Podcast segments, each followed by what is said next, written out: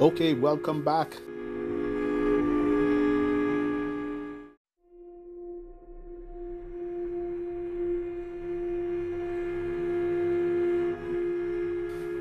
Greetings, welcome to the Soul Place again, and we're here with part two of the message A Woe to the Churches, the Ecclesia and the Establishment. And now, today, we're going to take a journey into the dream. We're going to look at the dream more closely and we're going to extract from it some dream symbolism. I want to say, first and foremost, that when I went out to seek confirmation on the dream and some of the meanings that God has given me, I was searching for a son of the soil. You know, I'm a Bahamian born, and I was searching for somebody among us in the in the body of Christ that had experience with dream symbolism and dreams.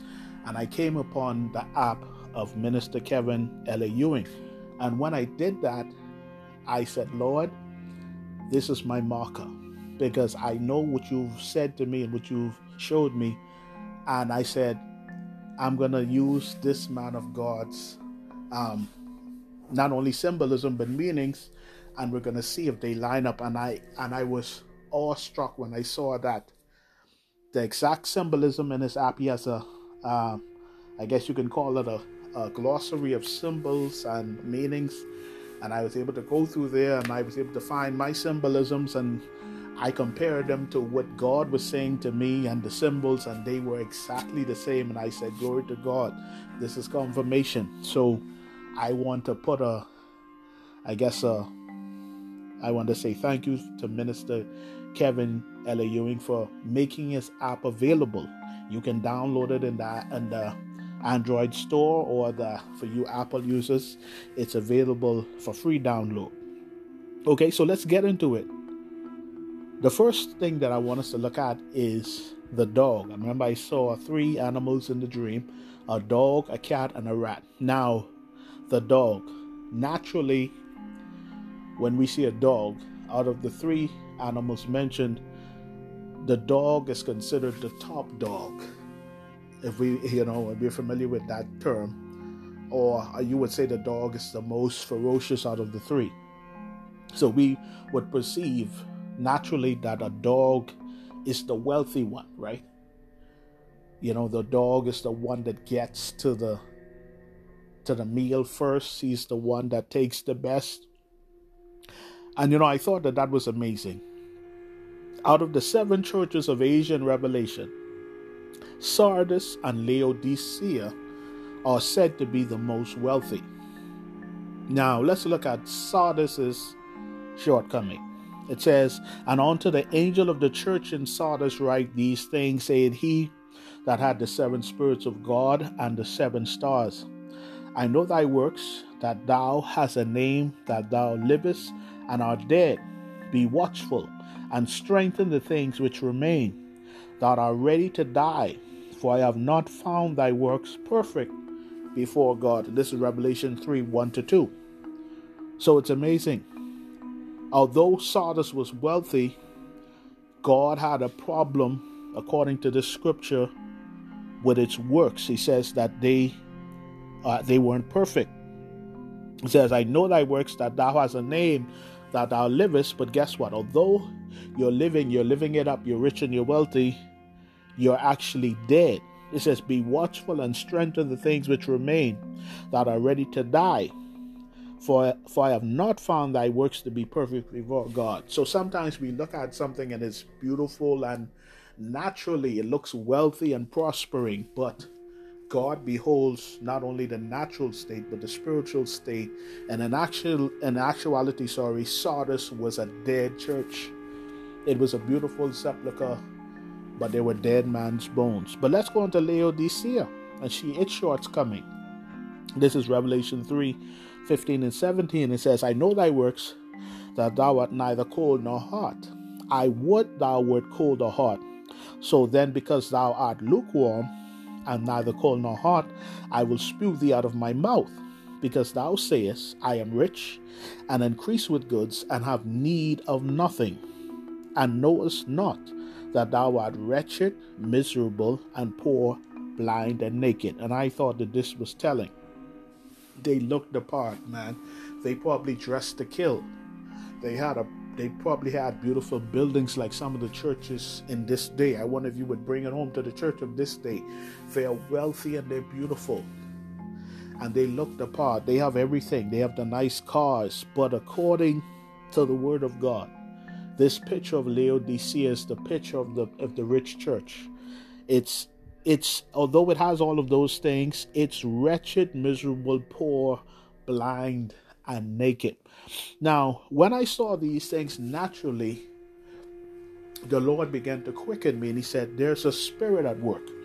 And I said, Lord, what is the spirit at work? And the Lord said to me that the spirit at work is lust. The spirit at, at work is lust. So, what is lust? Lust is a strong desire for more. In other words, dreaming of a dog represents sexual demons. And if they bite you in the dream, they will introduce the demons of lust and sexual perversion into your life. Have you ever heard of some Christians who fall into fornication at the drop of a hat, saying they don't know what got into them? They are under the power of the dog. So I want you to picture this now. When the spirit of lust is at work, and in particular, according to what we've gathered in the churches that are predominantly rich and wealthy, this is the spirit that's at work. They have a, a, a appetite of lust that they cannot quench, and they have a lot of things. They they have more things than probably you and I do, and they are still longing for more. Their appetite is not quenchable.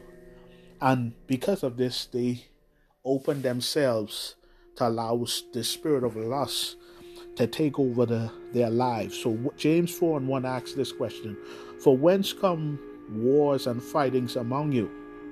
Come they not hence, even of your lusts that war in your members? You know, and he goes and uh verses 2 and 3 goes a little deeper. It says, Ye lust and have not, ye kill and desire to have, and cannot obtain. Ye fight and war, yet ye have not, because ye ask not. Ye ask and ye receive not, because ye ask amiss, that ye may consume it upon your lust. And, and it's amazing. We look at these churches and we envy them, don't they?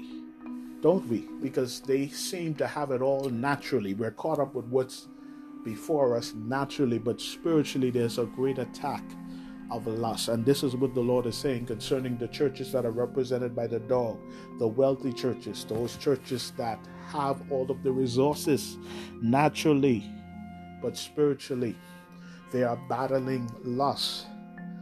And we've got to seek the Lord. But I want us to move on to the next church because we're going to come back and we're going to hit the conclusion of the matter and how these churches can amend their ways. Let's look at the cat. And of the three be- or three animals or beasts represented, the cat is the mediocre one. It's the average. It's right there in the middle. You know, it's not the top dog. It's not the bottom of the barrel. It's just right there in the middle. And of course, we know that. Sorry, the word mediocre is from the Latin medius, which means middle. But I want us to look at something. Although this church. The churches represented in the mediocre range are considered uh, uh, middle. There's a spirit at work. And what's the spirit at work? And the spirit that is at work is actually a witchcraft spirit.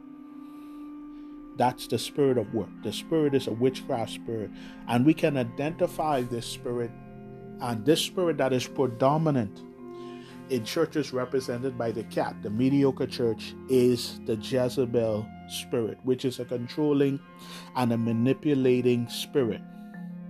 Um, let's go to Revelation 2 18 and 20, and we're going to see some more in depth um, teaching about this church. It says, And unto the angel of the church in Thyatira write, these things save the Son of God, who has his eyes like unto a flame of fire, and his feet are like fine brass. I know thy works, and charity, and service, and faith, and thy patience, and thy works, and the last to be more than the first. Notwithstanding, I have a few things against thee, because thou hast thou suffered that woman Jezebel, which calleth herself a prophetess, to teach and to seduce my servants to commit fornication and to eat things sacrificed unto idols. Now we know that in this time of the seven churches, Jezebel is not living because she lived in the time with Ahab. Um, that was his wife, so that was hundreds of years ago. So it's amazing now that although Jezebel is not living, the spirit that represents Jezebel, the spirit of manipulation and witchcraft, is at work not only in the seven churches that are at Thyatira, to be specific, but in the churches that are represented by the cat. This witchcraft spirit, the spirit of manipulation, is present. And we've got to be careful um, because these spirits they seek to con- control your life your finances your relationships your job. They they want to pull the strings and they will do whatever it takes. And this is this remember now these spirits are hinged primarily in the establishment. This is the arm of the establishment at work because they want to control you so, in order for them to gain control of you, they step out of the things of God and they allow the spirit of witchcraft. Because we must understand what witchcraft is. Witchcraft is anything that does not have any root in the Word of God. Anything that we practice and we follow that does not have any root in the Word of God is witchcraft. And manipulation and control is a very strong uh, point of emphasis when it comes to witchcraft. So that's a spirit that's operating in the church represented by the cat. But last and not least, we want to get to the last church. The church is represented by the rat. Now, when we dream of the rat, we've got to understand that there, the spirit that is being uh, emphasize here, or the spirit that is at work here, is a spirit of poverty. When we think about rats, uh, rats are their pests, and whenever we see rats, dreaming of rats is actually the spirit of poverty at work. So let's look at Revelation chapter 2, verses 8 and 9. I'm sorry, and it says, unto the angel of the church in Smyrna write, These things say the first and the last, which was dead and is alive. I know thy works and tribulation and poverty, but thou art rich, and I know the blasphemy of them which say they are Jews and are not, but are the synagogue of Satan. Now it's amazing. It's amazing how perception is powerful because to the outside world, we're looking at the poor churches, right? And we're saying, oh, they're not much to them. You know, they're poor. What do they have to offer? They don't have the resources that the rich church has, or the cat church represented by the dog, the top dog. They don't have the, the resources of the rich church, or even the mediocre church. You know, but God's perception is so powerful because according to God, He says, I know thy works and tribulation and poverty. So God sees the state of the church. But here's what God says about the church It says, But thou art rich. And I know the blasphemy of them which say they are Jews and are not, but are of the synagogue of Satan.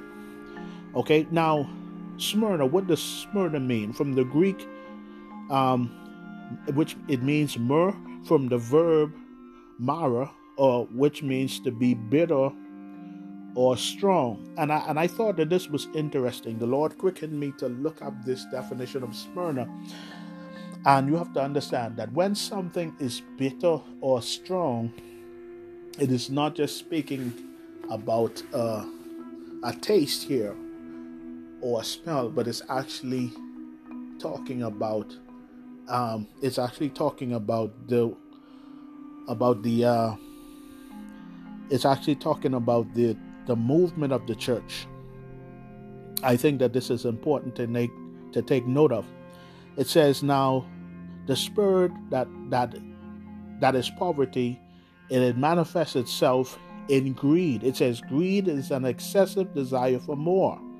It says, My son, if sinners entice thee, consent thou not. If they say, Come with us, let us lay wait for blood, let us look privately for the innocent without cause. We shall find all precious substance. We shall fill our houses with spoil. My son, walk not thou in the way with them. Refrain thy foot from their path, for their feet run to evil and make haste to shed blood.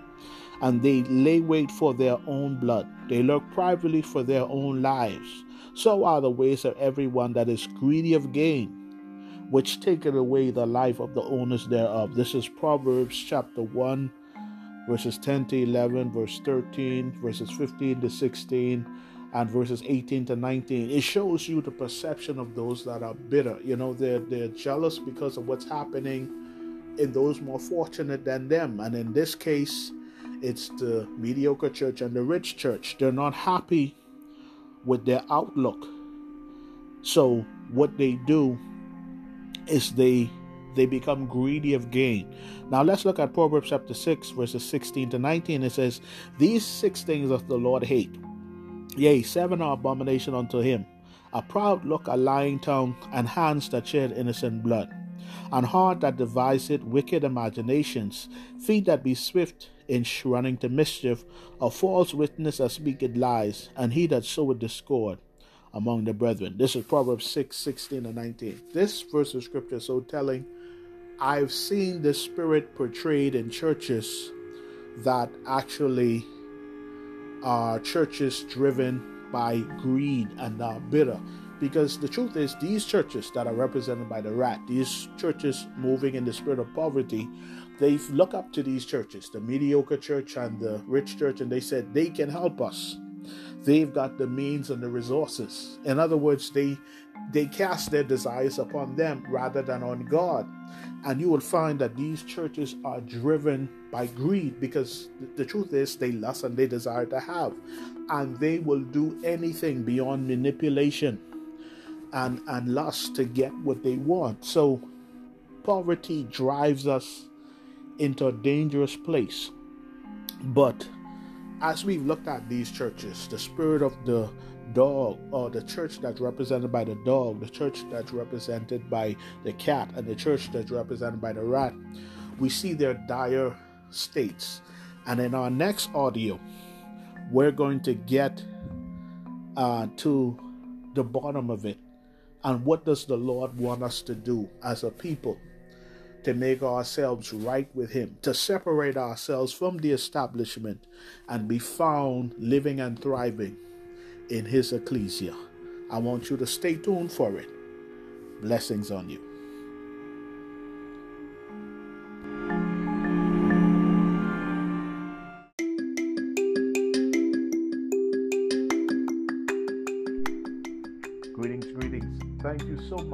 Listening to today's episode of the Soul Place podcast. I pray that this episode was a blessing to you in some way. I look forward to seeing you next time. Blessings on you.